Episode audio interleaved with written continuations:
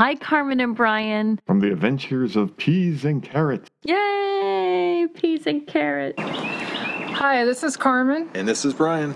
and we're the Adventures of Peas and Carrots on YouTube. We had a question for you about how you choose what type of resort to stay at at Disney World between value, moderate, and deluxe. We always stay at either value for the money and the good bus service or deluxe because it's proximity to the park. But we've actually never figured out why we would want to stay at a moderate resort. So we're curious about your opinion on this. Thank you. Bye. That's a great question. And it's extremely easy to answer whether or not we stay at a value or a moderate or a deluxe resort. Depends entirely on who's paying.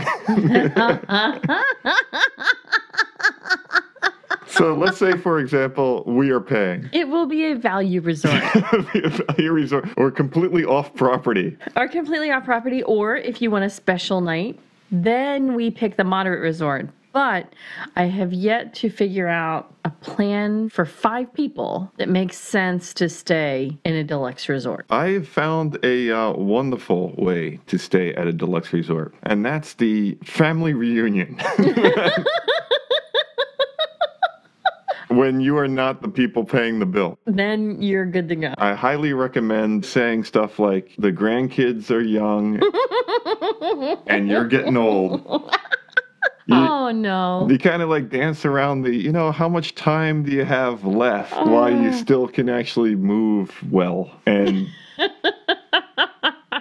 yeah, you basically play the, you, you, you're not decrepit yet card. Oh.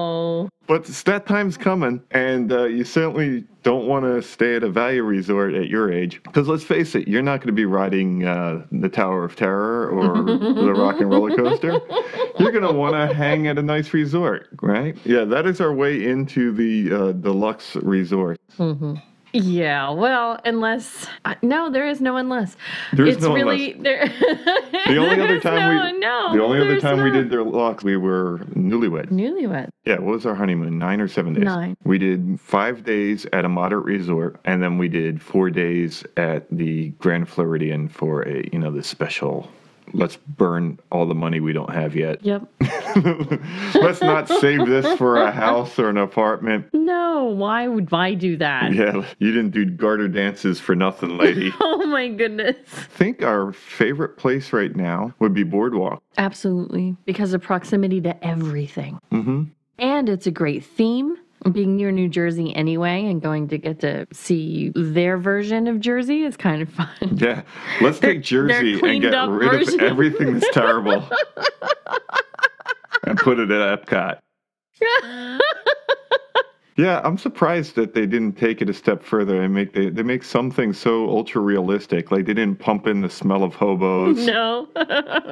You don't see the one eight hundred gambler signs. no. On the way into the casino. Yeah, they should really make the boardwalk a little bit more realistic with like, you know, the cash for teeth booth. Being uh, more attraction oriented and not so stay at the resort oriented. If it is our money and we're off property, we're staying at the YMCA. Oh. Do they actually do that anymore? Can you actually I stay don't there? think so. No, Indian lied to me.